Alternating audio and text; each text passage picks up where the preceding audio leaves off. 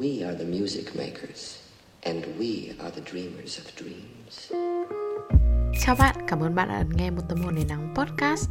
Mình là Lemon, host của chiếc podcast này. Và đây bạn sẽ được nghe về một cô gái trẻ tuổi, trẻ lòng và đầy năng lượng.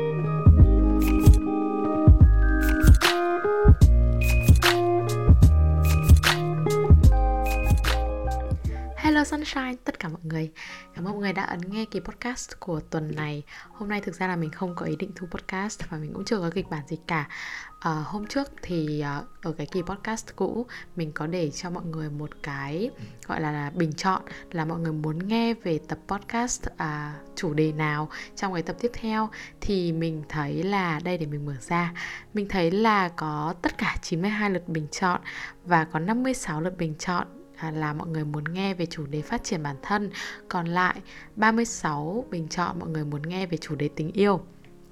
Thực ra đây là kết quả khiến mình khá là bất ngờ, bởi vì thường những cái tập mà nói về tình yêu ở trên kênh của mình luôn luôn sẽ có rất rất rất nhiều người lượt nghe. Và mình nghĩ là mọi người rất thích nghe về tình yêu. Thỉnh thoảng bạn bè của mình cũng hỏi mình là tại sao mình không làm podcast về chủ đề tình yêu, hay là làm nội dung về tình yêu nhiều hơn. ờ, Thì mình cũng chỉ trả lời đơn giản là bởi vì mình không có trải nghiệm. Mình không có trải nghiệm nên mình không có câu chuyện, mình không có bài học. Thì lấy đâu ra cái dữ liệu để mình làm về tình yêu đây? Bởi vì tình yêu ấy, nó không giống như những cái khác là mình có thể nắm hết toàn bộ quyền kiểm soát để học nó, mà tình yêu nó còn dựa vào rất nhiều yếu tố, ví dụ như là có đối phương, có câu chuyện, có tình cảnh để mình học cái bài học về tình yêu đấy không. Ờ, còn đâu về những cái câu chuyện khác như là phát triển bản thân thì uh, rõ ràng là mình có cái quyền chủ động để mình có thể tự học cái bài học này. Thế nên mình có nhiều chủ đề, nhiều nội dung về phát triển bản thân và những cái chuyện tâm sự hơn là chủ đề tình yêu là như thế.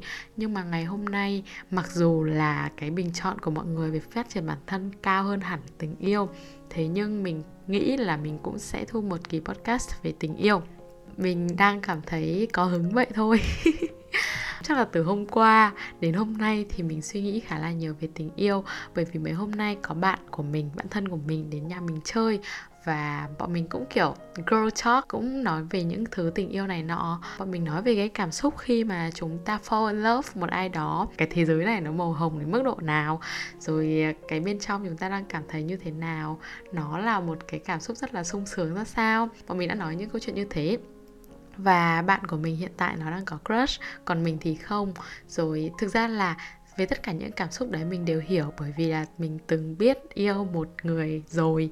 Thế nhưng mà cái lần cuối mình yêu một người nào đó, mình đem lòng mình thật sự fall in love với một ai đó, thì nó đã rất rất lâu rồi mọi người ạ. Nó đã phải tính đến câu chuyện rất nhiều năm rồi, cũng không hẳn là quá nhiều năm, bởi vì mình cũng chưa sống được quá nhiều năm trên cuộc đời này. Tuy nhiên thì nó khá là lâu với mình, và với một đứa con gái à, xinh đẹp đang trong cái độ tuổi mơn mởn xuân xanh như mình, thì cái chuyện à, không có tí gia vị nào của tình yêu nó khá là nó khá là không được uh, bình thường lắm.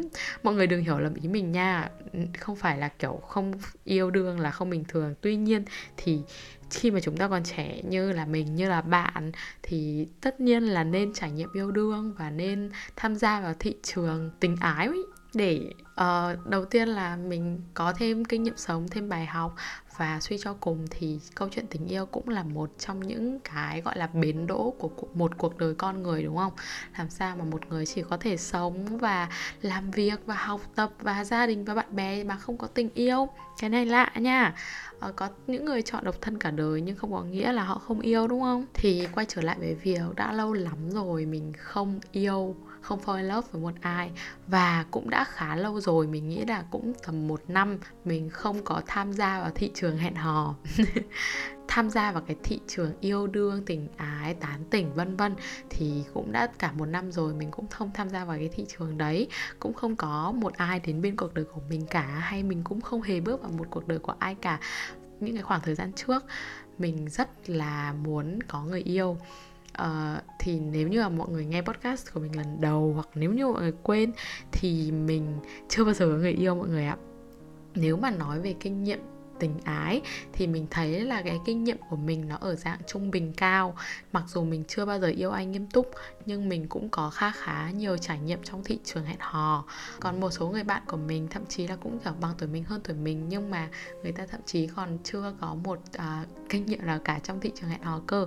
Thế nên bản thân mình đánh giá so với mặt bằng chung xung quanh mình thì mình thấy là cái kinh nghiệm của mình trong việc hẹn hò nó gọi là trung bình khá, trung bình cao. Nó chưa hẳn là cao nhưng nó cũng không hẳn là thấp đâu nha.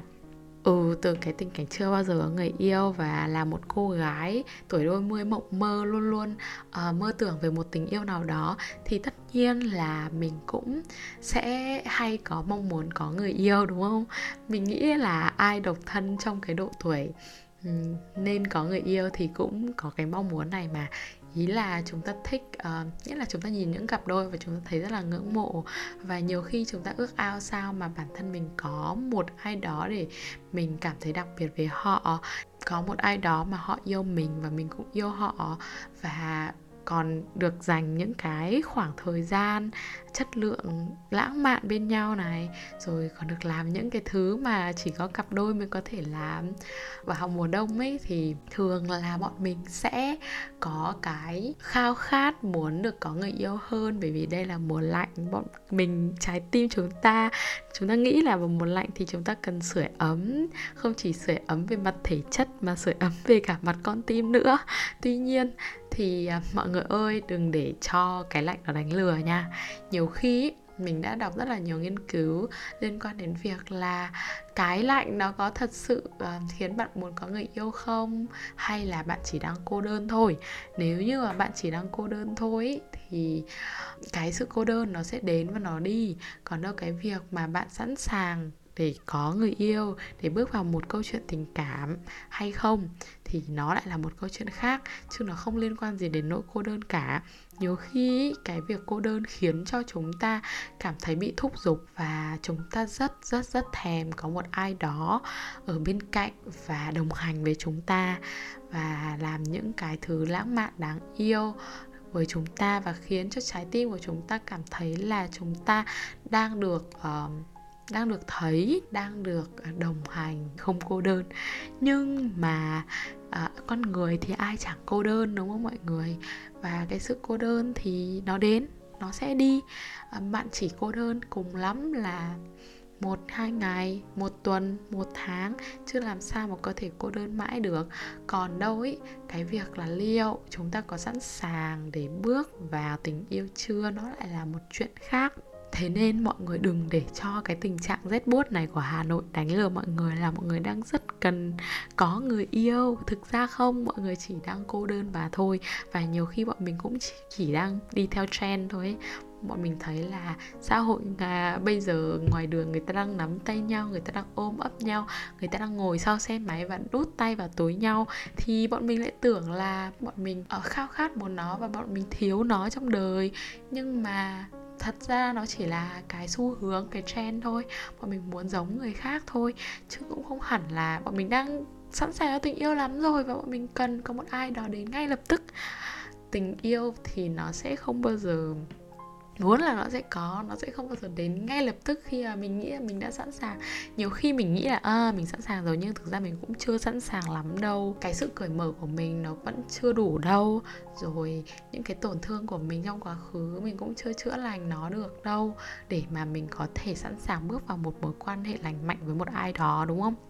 Thế rồi mình lại lạc đề rồi. Thì bây giờ mình sẽ quay trở lại với cái lúc đấy mình vừa kể đấy, là mình bảo là mình thường xuyên mong muốn có người yêu. Và hồi trước thì mình cũng rất rất thường xuyên để cho sự cô đơn này, sự lạnh giá này đánh lừa bản thân là, và cái trending nữa đánh lừa bản thân là mình đang cần có một người yêu lắm.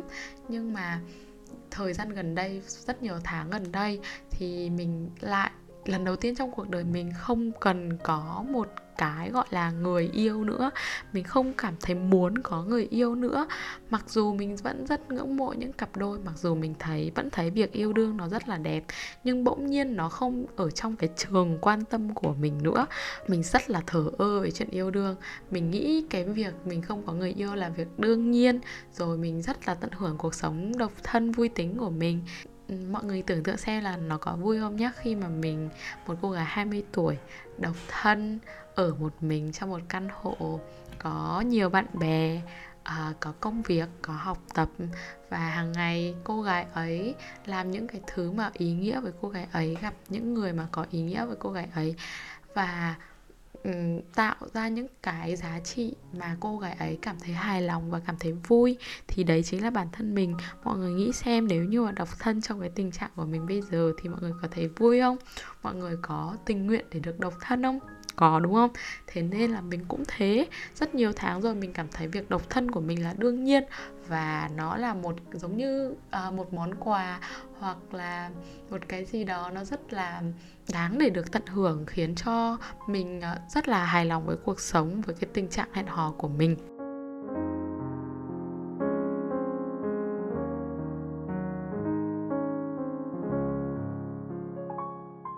Sau một khoảng thời gian rất dài mình đã cảm thấy hài lòng như thế, thì đến đêm ngày hôm qua, nói chung là vài hôm trở lại đây gì đó, mình nói chuyện với bạn bè mình nhiều hơn về chủ đề tình yêu.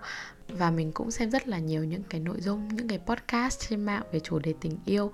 Từ đó nó gợi cho mình một cái suy nghĩ mà ngày xưa mình đã từng nghĩ. Đó chính là liệu mình có đang sống đúng cái tuổi hai mươi của mình không? Mình có đang ra ngoài đủ nhiều để uh, gặp gỡ các chàng trai và gây dựng những cái mối quan hệ, tạo ra những cái kinh nghiệm mà mình cần có ở trong tuổi trưởng thành hay không? Hay là mình đang sống trong cái vòng an toàn của mình và mình coi đấy là một uh, điều mà mình nên làm. Mình đang sống trong tất cả những cái mối quan hệ cũ, những cái vòng tròn bạn bè cũ, chuyện gia đình vẫn thế, những mối quan hệ với bản thân của mình vẫn thế. Và mình coi đó là một cái điều lành mạnh, coi đó là một cái điều an toàn khi mà mình đang độc thân. Nếu như mà nói về chuyện yêu đương, kiểu một tình yêu nghiêm túc, thì mình không có là một chuyện bình thường. Nhưng mà nếu như mà nói đến cái việc là mình thậm chí còn đang không gặp những chàng trai mới, và cái điều đấy, cái việc mà mình không chịu ra ngoài kia, đi đến những cái nơi mà mình có thể gặp được những đối tượng hẹn hò mới, nó sẽ khiến cho cái kinh nghiệm của mình uh, không có. Kinh nghiệm không có thì nó sẽ bị thiếu cái kinh nghiệm về việc hiểu bản thân ấy. Khi mà mọi người gặp gỡ đủ nhiều người, mọi người hẹn hò với đủ nhiều người. Cái chuyện hẹn hò khác với chuyện yêu đương nghiêm túc nha. Hẹn hò nó chỉ gọi là hai người nói chuyện qua lại, nhắn tin, rồi ra ngoài chơi, tìm hiểu nhau, bla bla thôi, là để có thể là với mục đích tiến tới một mối quan hệ nghiêm túc, nhưng cũng có thể là với một mục đích khác như là cho vui, hoặc là vì những cái lý do sinh lý. Thì hẹn hò nó có nhiều lý do. Với mình thì mình thấy là rõ ràng bản thân mình không có lý do gì để không hẹn hò cả.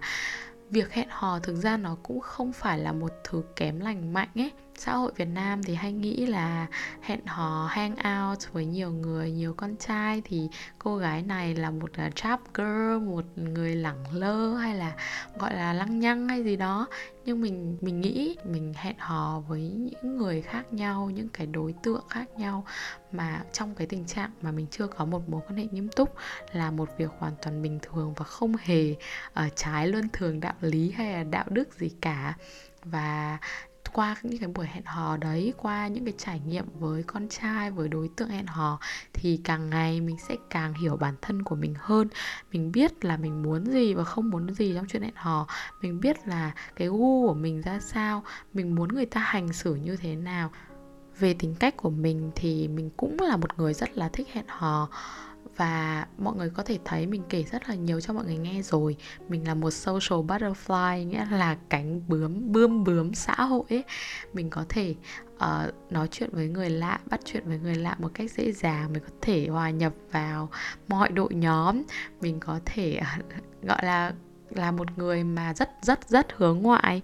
Và với cái bản tính hướng ngoại của mình thì cái việc giao thiệp xã hội, gặp những người mới, đi chơi với những người mới với mình, nó không phải là một vấn đề gì đó to tát. Thậm chí nếu như mà cái cuộc đi chơi đấy đủ ý nghĩa, những cuộc trò chuyện đủ sâu, thì mình sẽ còn cảm thấy vui nữa, chứ không hẳn là mình hướng nội và mình muốn ép bản thân đi hẹn hò hay gì. mà là cái việc hẹn hò bản chất của nó là một cái thứ mà mình yêu thích và nó rất là hợp với mình. Điều đấy cũng là mình tự hỏi là tại sao mình không hẹn hò. Mình xem nội dung à, những cô gái hẹn hò trên mạng thì mình cảm thấy rất là mong muốn được như thế. Mình muốn được sống tự do như thế. Mình muốn được hang out, đi chơi với nhiều người, hẹn hò với nhiều người và tìm hiểu về đối phương, về những người, những mặt hàng ở có ở trên thị trường hẹn hò, cũng như là tìm hiểu về cái gu của bản thân nhiều hơn, như những cô gái đấy, như một cái chị blogger mà mình ngưỡng mộ. Tuy nhiên thì uh, tất cả những gì mình làm là mình cứ lấy cớ là mình uh, đã có đủ trong cuộc sống của mình rồi, mình uh, đã đủ bận rồi, có nhiều mối quan hệ bạn bè rồi, nói chung mọi thứ nó đều ok rồi, thế nên là mình mới né tránh cái chuyện hẹn hò. Nói chung là mình cũng thấy hơi lo lắng một chút, là mình không biết liệu mai sau mình có hối hận vì những cái khi mà mình đang trẻ nhất, đang đẹp nhất, đang giàu năng lượng nhất mà mình không đi ra ngoài kia hẹn hò và có những cuộc vui, thì liệu mai sau khi mà mình đã già hơn, xấu hơn, ít sự lựa chọn hơn, Uh, ít được để mắt tới hơn thì mình có hối hận về việc đấy không? Mình rất sợ là trong tương lai mình sẽ hối hận vì bây giờ mình cứ ru rú ru rú ở trong nhà. Mọi người có thể thấy mình là một đứa quá tự do. Mình không có một lý do gì để mình không hẹn hò cả. Mình thậm chí còn ở một mình. Nhưng mà tại sao mình lại không làm việc đấy trong khi mình đang có tất cả những cái điều kiện để mình có thể tiếp tục tham gia vào thị trường hẹn hò và tiếp tục tìm kiếm những điều và học tập những cái bài học về tình yêu mà mình nên học.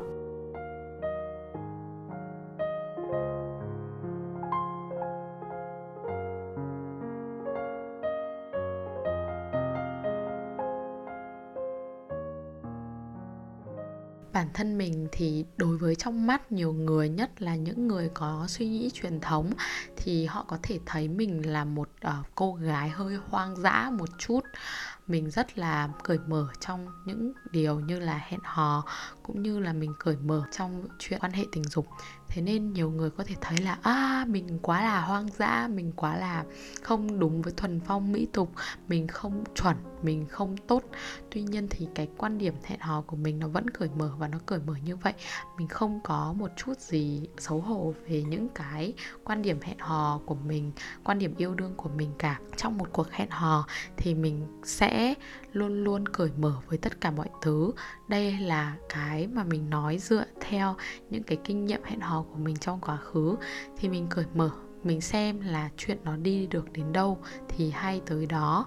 Mình để cho mối quan hệ nó tự flow, chứ mình cũng không gượng ép gì cả.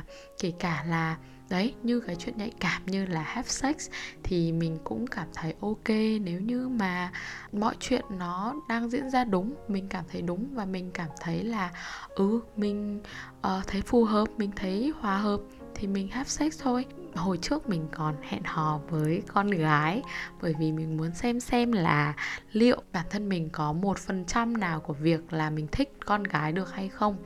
Thì mọi người có thể nghe lại kỳ podcast mình kể chuyện mình đã hẹn hò với người đồng giới ở cái tập mà mình nói về lờ giê bê tê. Ban đầu thì mình cảm thấy rất là thích chị ý. Bọn mình cũng có những cái buổi hẹn hò lãng mạn này kia. Chị ý rất là thích mình và chị ý cũng chờ mình một câu trả lời là liệu à, hai đứa có nên đi đến một mối quan hệ nghiêm túc hay không. Xong rồi suy cho cùng thì sau những lần hẹn hò và mình đã suy nghĩ khá là nhiều, bởi vì mình thấy đối phương rất là nghiêm túc với mình, thì mình đã đưa đến quyết định là thật ra à, cái việc hẹn hò người đồng giới của mình nó chỉ là một trong những cái trải nghiệm mà mình muốn thử để mình tìm hiểu về bản thân mình thôi. Và sau khi tìm hiểu về bản thân mình thì mình rõ ra là mình thích con trai hơn hẳn. Có thể nói là mình vẫn có cái phần trăm thích con gái đấy. Tuy nhiên thì cái việc mình có thể thích con gái nó chỉ nằm ở đâu đó mười phần trăm thôi. Còn chín mươi phần trăm còn lại mình vẫn rất là thích người khác giới, mình rất là thích con trai. Sau đây thì mình sẽ nói về cái gu của mình cho mọi người hiểu. Mình có một cái gu mà uh, mình... Mình nghĩ là mình cũng mới nhận ra cái gu này của mình thời gian gần đây, chứ mình cũng không biết là hồi trước mình có một cái gu như thế đâu. thì mọi người có thể nghe những kỳ podcast của mình.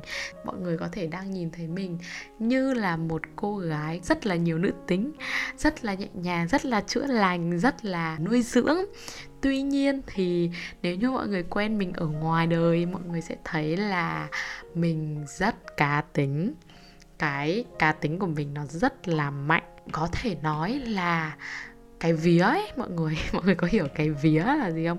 Cái vía của mình nó rất là mạnh mẽ, bản thân tính cách của mình cũng rất chi là mạnh mẽ, và tâm hồn mình, trái tim mình, bất kể cái gì của mình, mình tự đánh giá và những người xung quanh đánh giá thì đều thấy là mình vô cùng mạnh mẽ. Qua cái việc mình hiểu bản thân mình mạnh mẽ đến như thế thì mình biết là mình muốn có một người con trai, một người đàn ông, một người bạn trai mà người đấy phải mạnh mẽ hơn cả mình.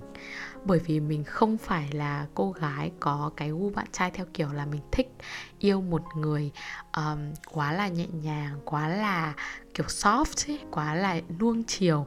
Mình muốn được cái người bạn trai của mình sẽ kiểu sẽ kiểu sẽ kiểu lead mình ý mọi người. Mình không tìm được uh, cái gì để giải thích chính xác cho cái cụm từ này trong tiếng Anh.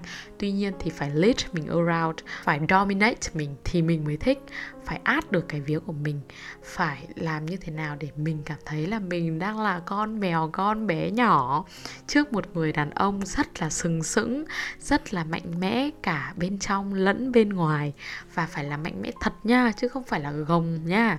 Thì ở trong tiếng Anh nó có một cái cụm này uh, để chỉ những cái người con trai mạnh mẽ đấy. Mọi người có thể nghe nhiều rồi là alpha male. Alpha male là những người đàn ông mà mạnh mẽ cả trong cả ngoài, và họ đôi khi alpha male còn đi liền với cái việc là họ hơi gia trưởng một chút, họ hơi truyền thống một chút. Tuy nhiên thì mình lại thích cái kiểu hơi hơi gia trưởng, hơi hơi truyền thống như thế. Nếu mà nói rõ hơn, rõ hơn cả cái cụm alpha male để miêu tả cái gu của mình thì là mình thích một người phải dominate mình, phải dom mình, và mình sẽ là cái người phục tùng. Ý là nó không phải trong bê đê ét em bạo dâm đâu nhá, mà nó thật sự chỉ là những cái mà cái vibes ấy, cái cảm giác uh, khi mà ở cạnh người đấy thì người đấy chiếm ưu thế một chút, không hẳn chiếm ưu thế quá. Ý là cái gì nó cũng cần phải có cái điểm cân bằng lành mạnh của nó, chứ không phải là kiểu tô xích mình xong rồi chiếm ưu thế mình, xong rồi kiểu dẫn dắt mình, boss mình các thứ. Mà mình phải cảm thấy đang được là người bé nhỏ hơn trong mối quan hệ này một chút. Mình phải cảm thấy được bảo vệ, mình phải cảm thấy là cái sự mạnh mẽ của mình bây giờ đứng bên cạnh người ta chưa là gì cả, và thậm chí trong mắt người ta mình yếu đuối hơn cả sự mạnh mẽ của người ta. Thì đấy là cái gu của mình về mặt uh, gọi là vibes, về mặt tính cách, tần số mà mình muốn có ở một người bạn trai. Còn về ngoại hình thì mình chắc là chưa chia sẻ cho mọi người bao giờ. Mình muốn có một người bạn trai mà phải có ngoại hình đẹp. Cái này thì là gu của mỗi người thôi. Mình ấy vốn dĩ là một cô gái rất là yêu cái đẹp mọi người ạ. Mình yêu cả trong những cái thứ nhỏ nhặt bình thường trong cuộc sống, và đặc biệt yêu cái đẹp ở cái việc là mình muốn người đối phương của mình phải đẹp. Đấy là cái tiêu chí mà must have ở trong mối quan hệ. Khi nếu như mà mình có bước ra ngoài kia và mình có hẹn hò một ai đó, mình sẽ không bao giờ chấp nhận nếu như mà mình hẹn hò với một người mà mình cảm mình không cảm thấy người ta đẹp. Mình đang không bảo người ta xấu, mình đang chỉ nói là trong cái con mắt thẩm mỹ của mình, cái quan điểm, tư duy cái đẹp cá nhân của mình, thì mình không thấy người ta hấp dẫn, mình sẽ không hẹn hò và mình sẽ không nói chuyện ngay từ đầu. Bản thân mình phải thấy người ta là một người hấp dẫn, người ta phải thu hút mình về mặt ngoại hình, thì nó là điểm bắt đầu của tất cả mọi cuộc hẹn hò mà mình có. Không những mình muốn họ có một gương mặt đẹp, mình còn muốn họ có một uh, body. Body thì quan trọng thứ yếu thôi, còn đâu cái quan trọng hơn đó chính là chiều cao. Mình rất thích một chàng trai cao lớn sừng sững. Nó giống như là đi đôi với cái tiêu chí, cái gu về tính cách của mình luôn. Là mình thích người ta là một alpha male, thì bên cạnh đó ngoại hình của người ta cũng phải chứng minh được người ta là alpha male. Để chứng minh qua ngoại hình thì cái chiều cao là cái nói lên nhiều nhất. Người ta phải là một người cảm thấy rất là vững chãi, nhìn rất là vững chãi, cao lớn sừng sững, cao tầm mét tám, hơn mét tám càng tốt, mét chín thậm chí cũng được, mình không sợ cao quá. Nói chung là từ mét bảy mươi lăm đổ lên, chứ nói chung không thể cao dưới một mét bảy mươi lăm được. Lúc đấy là mình cũng sẽ cảm thấy là nó chưa phù hợp với cái gu của mình lắm, và mình cũng sẽ không bắt đầu mối quan hệ ngay từ đầu luôn.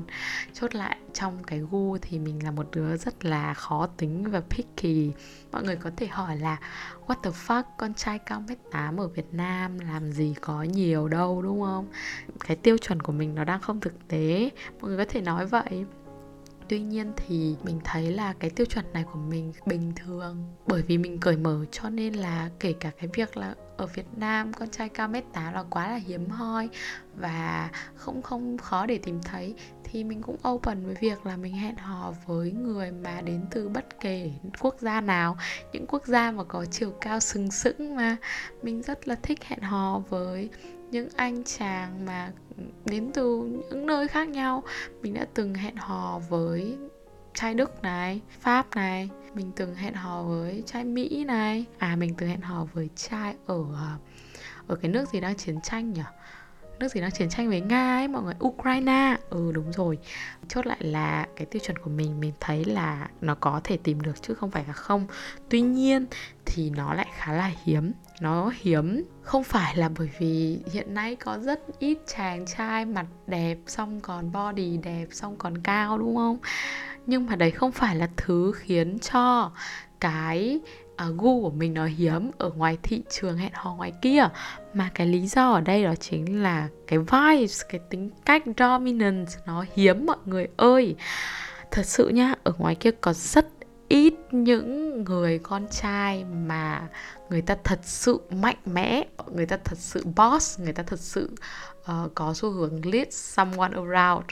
Rất là ít. Phần lớn thì là người ta kiểu cân bằng, hài hòa, hoặc là người ta thậm chí mình thấy con trai bây giờ nhiều nhiều soft boy quá, nhiều submissive quá. Thì submissive nó nghĩa là cái người kiểu, ý là cũng kiểu soft boy đấy, kiểu phục tùng, xong rồi xong rồi đáng yêu, xong nghe xong nghe lời. thì Ừ thì kiểu những người như thế mình cũng từng hẹn hò rồi, và mình cảm thấy không phù hợp đấy mọi người ạ. à, Mình đã từng hẹn hò với một soft boy, siêu soft luôn, kiểu sẽ chiều mọi người đến tận chân tơ kẽ tóc. Đấy, bởi vì là tính của mình nó mạnh mẽ như vậy, nó dominant như vậy, cho nên là khi mà mình hẹn hò với một soft boy ấy, mình giống như là nữ hoàng ấy mọi người. Vấn đề ở đây là mình không thích làm queen, mình không muốn lead họ around, mình không muốn boss họ, mình không muốn là cái gì mình cũng phải nói họ là làm cái này đi, làm cái kia đi, hay là mình cũng không muốn là mỗi lần mình sai họ cái gì đấy thì họ đều là răm rắp nghe theo. Mà cái mình muốn chính là họ hãy khiến mình cảm thấy là mình muốn được nghe lời người đàn ông này. Ê, mọi người có thấy kỳ quá không? Bởi vì mình cũng chưa bao giờ kể sâu như thế này về chuyện gu của mình ở trên podcast cả. Phần lớn ở trên podcast mình là một cô gái rất là um, cân bằng, nó hài hòa, chứ nó không bị uh, nghiêng hẳn về một cái gì đó quá, không bị cực đoan về cái gì đó quá. Tuy nhiên thì trong vấn đề hẹn hò mình rất là picky, cho nên mình như vậy đấy.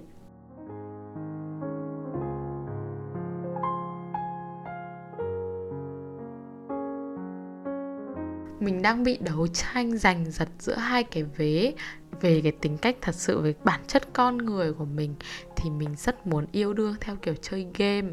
Mình rất thích chơi đấu trí, thích những cái gì nó thú vị, nó dopamine. Và tự mình ý thức được là những cái điều này nó không lành mạnh, và nó rất là độc hại cho đối phương nếu như mà đối phương bị mắc phải cái bẫy của một người thích chơi game đấu trí. Nhưng đấy là tính cách của mình. Mình bị giành giật giữa việc cái sở thích uh, hẹn hò của mình với cái lương tâm của mình, với cái sự là mình không muốn bất kỳ một tổn thương nào hết cho ai cả. Và mình cũng không muốn khiến cho người ta cảm thấy là người ta đang bị chơi. Mình cũng không muốn, mình là một con người độc hại, mình muốn hướng đến những cái gì nó sâu sắc, ý nghĩa, lành mạnh. Nhưng mình lại thích chơi game. đó. Mình cũng sợ khi mà mình hành xử hơi trap một chút với ai đó trong một mối quan hệ hẹn hò thì mình sẽ bị quả báo ấy mọi người.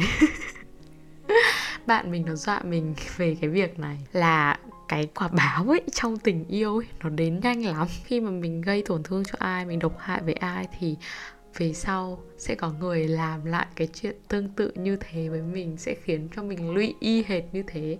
Chốt lại là nó là nhân quả thôi ấy. Mình thấy là nó cũng khá là đúng đấy.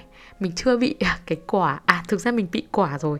Mình bị quả ngay cả trước khi mình đã gieo nhân cơ. Nghĩa là hồi trước mình có một cái mối quan hệ hẹn hò rất là độc hại, rất là bị chơi. Nó diễn ra trong khoảng thời gian dài lắm, mình tổn thương rất là nhiều. Sau đó thì mình đã có rất là nhiều nỗi sợ trong chuyện hẹn hò và dần dần mình vượt qua. Mà khi đấy kiểu mình cũng chưa gieo cái nhân ác nào cho bất kỳ một chàng trai nào cả, mà mình đã nhận một cái quả to đùng như thế rồi. Và sau cái mối quan hệ diễn ra trong cả năm, hai năm trời đấy, thì mình trưởng thành trong chuyện tình yêu hơn rất là nhiều mọi người ạ. Mình rất là cứng rắn, không có lụy tình nữa, mình không có lụy ai hết nữa, một người cũng không. Mình chỉ làm cho họ lụy mình thôi. Mình cũng không nhớ lắm là cái việc hẹn hò của mình trước năm ngoái ra sao. Mình chỉ nhớ chuyện năm ngoái thôi là mình khiến cho một người khá là lụy mình. Sau khi mà mình kết thúc với họ thì họ khá là có chút khổ sở đấy. Mình không biết họ khổ sở đến đâu, bởi vì sau đó thì cũng không còn liên lạc nữa. Tuy nhiên cái tin đồn mà mình trap họ Mình Mình bị đồn là trap girl. Không hiểu sao mà cái tin đồn trap girl của mình nó lan ra tận trường đại học khác ấy. Nghĩa là mình học ngoại thương thì nó lan ra tận một cái trường đại học nào khác nữa. Tự nhiên mình quên mất tên của trường đấy rồi. Và những cái cô gái đấy tự nhiên lại nói về chuyện là à, mình là trap girl, trong khi mình không hề biết họ là ai. Và họ cũng trước đó thì họ cũng, mình cũng không biết là họ biết mình không, nhưng mà họ cứ nói qua nói lại là mình trap cái bạn đấy, sau đó là mình bỏ họ các thứ các thứ. Nhưng thực sự thật thì cũng, thật ra nó cũng không hẳn là như thế. Mình nghĩ là nó chỉ như thế năm mươi phần trăm thôi. Công nhận là mình có đùa qua đùa lại người ta một chút, năm mươi phần trăm đi. Nhưng mà năm mươi phần trăm còn lại là do mình không kiểm soát được bản thân, bởi vì cái tình cảnh lúc đấy nó quá là vui. Đấy, giống mình nói lúc nãy là vốn dĩ tính của mình thích những cái trò game ở trong tình yêu rồi, cho nên mình không kiểm soát được bản thân. Mình muốn kết thúc vì lợi ích của người ta rồi, mình muốn kết thúc bởi vì mình biết chắc là không có tương lai trong mối quan hệ này, biết chắc là kiểu gì mình cũng sẽ không dành tình cảm cho họ, hay là họ không phải là đối tượng phù hợp rồi, mình biết là nó sẽ không có tương lai rồi. Nhưng mà mình không thể hành động khác đi được, bởi vì mình không kiểm soát được bản thân trong cái chuyện đấy. Chắc là mình cũng chỉ nói về cái câu chuyện đấy đến đây thôi, mình không thể nói thêm được nữa. Mình cũng rất muốn kể thêm cho mọi người, tuy nhiên là rất có thể người đấy sẽ nghe cái tập podcast này của mình, cho nên chúng ta chắc là dừng lại cái câu chuyện này ở đây nhá. à, Mình muốn move qua một cái ý khác, đó chính là trong cái chuyện tình cảm ý, thì bọn mình hay có bị rơi vào cái trạng thái là bọn mình ảo tưởng bản thân thích đối phương, đúng không mọi người? Cái này khá là hay nha. Kiểu thời gian trước, cách đây chắc tầm một tháng, thì mình có trêu bạn mình với một uh, người con trai khác mà bọn hai bọn mình đều biết. Mình cứ kiểu kiểu ảo tưởng ra ấy là cái bạn trai đấy đang thích con bạn của mình, và mình khiến cho con bạn của mình thích cái người con trai đấy bằng cách mình nói rất là nhiều về người con trai đấy. Mình khen là người ta uh, gentleman, rồi người ta ga lăng, và người ta để ý bạn mình lắm. Thì ban đầu bạn mình cũng không để ý người con trai đấy đâu, nhưng mà sau khi nghe mình kiểu nghe mình đẩy thuyền ấy, thì nó bắt đầu có tình cảm thật mọi người ạ. Nó bắt đầu kiểu ảo tưởng bản thân của nó là nó đang thích đối phương kia. Cái đấy nó gọi là delusion hay là illusion ở trong tiếng Anh ấy. Chốt lại nó là một cái tình trạng, một cái cảm giác mà khi mà chúng ta ảo tưởng bản thân mình là chúng ta thích đối phương, và chúng ta rơi vào tình yêu với đối phương bằng cách là chúng ta tưởng tượng những cái viễn cảnh ở trong đầu của mình, tưởng tượng những cái cảnh mà khi hai người yêu nhau sẽ ra sao, người ta sẽ đối xử với mình như thế nào, rồi kể cả khi là tưởng tượng về cảnh lên xe hoa với người ta được luôn ấy. Delusion, illusion này thì con gái hay gặp phải hơn con trai. Bọn mình rất hay ảo tưởng xong tự nhiên mình thích. Mà đáng ra nếu như mà mình không tưởng tượng, nếu như mà trí tưởng tượng mình không phong phú, bay cao bay xa ấy, thì mình cũng không thích đâu, đúng không? Hồi trước nha, mình cũng rất là hay rơi vào cái trạng thái này. Nhưng mà cũng lâu lắm rồi mình cũng không còn ở trong cái trạng thái này nữa. Mình biết được đâu là sự thực tế, đâu là tưởng tượng của mình thôi. Mình nghĩ là mình đã biết rõ hơn trong cái việc là đâu là cái thứ mà người ta thực sự thể hiện và đâu là những gì mà mình tự tưởng tượng ra.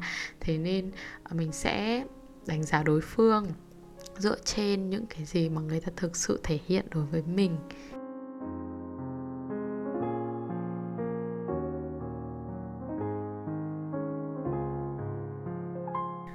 À, tự nhiên nhá, dạo này mình cũng kiểu rất là thắc mắc ấy. Bởi vì cũng lâu rồi mình chưa hẹn hò. Mình thắc mắc là không biết là mọi người ở khi mà tham gia thị trường hẹn hò ấy, mọi người sẽ gặp đối phương, gặp những cái con cá tiềm năng ở đâu nhỉ mọi người nhỉ? Mình nghĩ là phần lớn chúng ta sẽ gặp uh, đối phương ở trên những ứng dụng hẹn hò Tinder, Bumble hoặc là uh, trường hợp ít hơn, bọn mình sẽ gặp người đó qua social media.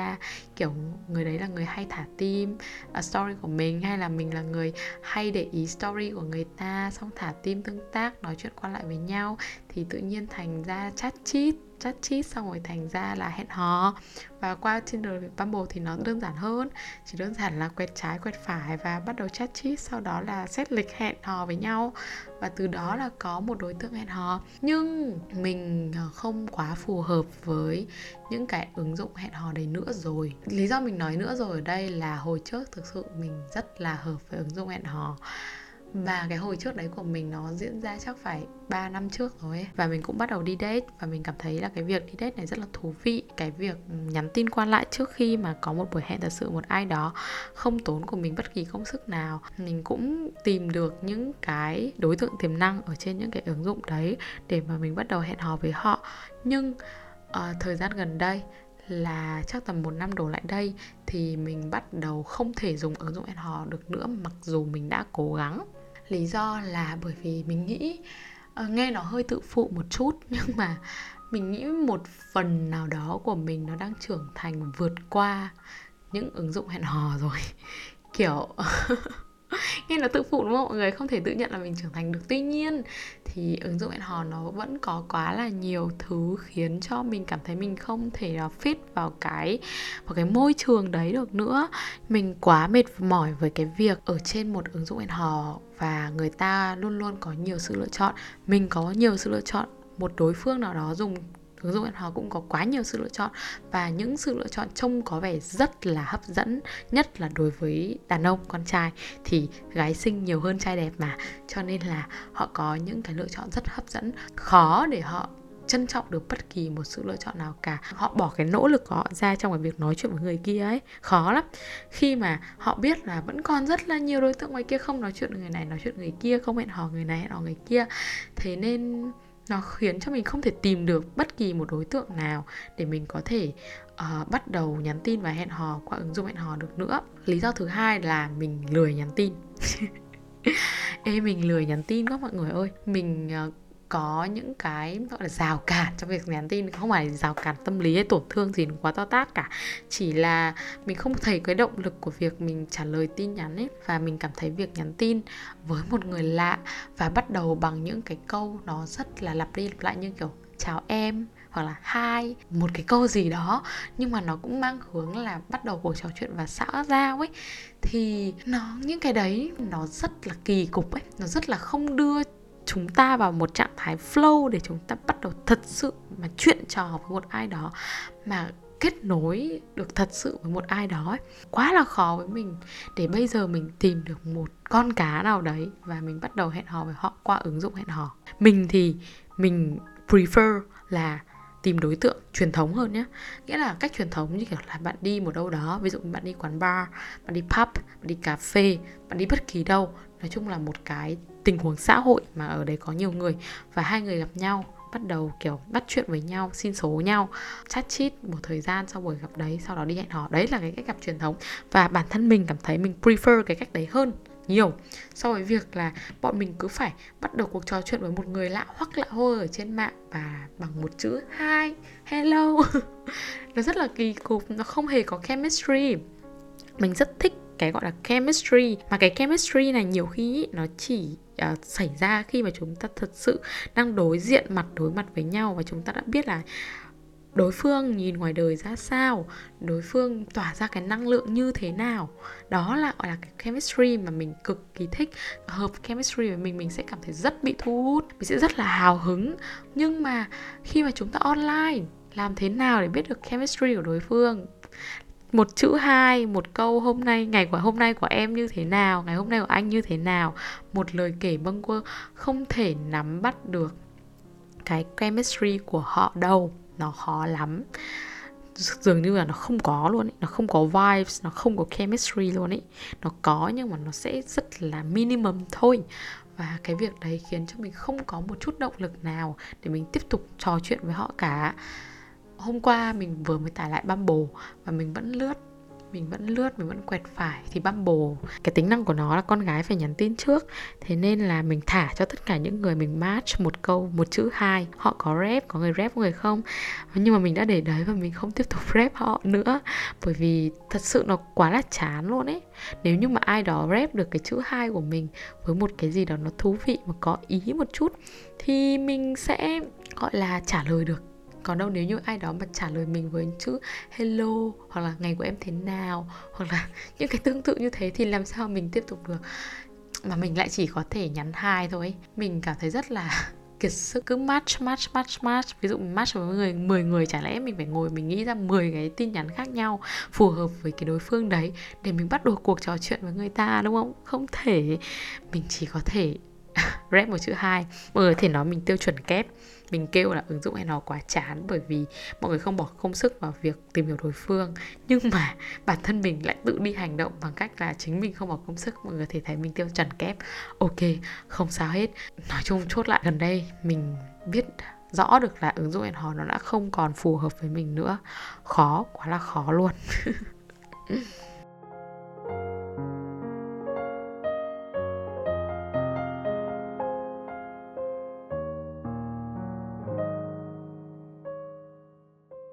Mình thu âm đến đây đã gần một tiếng rồi. Mình nghĩ đây sẽ là điểm kết của kỳ podcast ngày hôm nay. Trong tập ngày hôm nay thì mình đã ngồi nói, chia sẻ những cái điều mà thật lòng mình nghĩ, kể cả là những cái tính xấu trong mình luôn.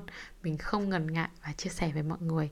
Nếu như mọi người thích mình thì hãy ủng hộ mình bằng cách đánh giá kênh podcast và theo dõi mình ở trên Instagram a còng một tâm hồn đầy nắng, biết liền không giấu. À, cảm ơn mọi người rất nhiều và hẹn gặp lại mọi người ở kỳ podcast tiếp theo. Và tất nhiên là kỳ podcast tiếp theo mình sẽ làm về chủ đề phát triển bản thân rồi. À, phát triển bản thân ở khía cạnh nào thì mình cũng chưa biết được. Tuy nhiên thì chắc chắn là sẽ làm về chủ đề đấy. Mình là Lemon, mãi luôn là một tâm hồn đầy nắng. Bye bye.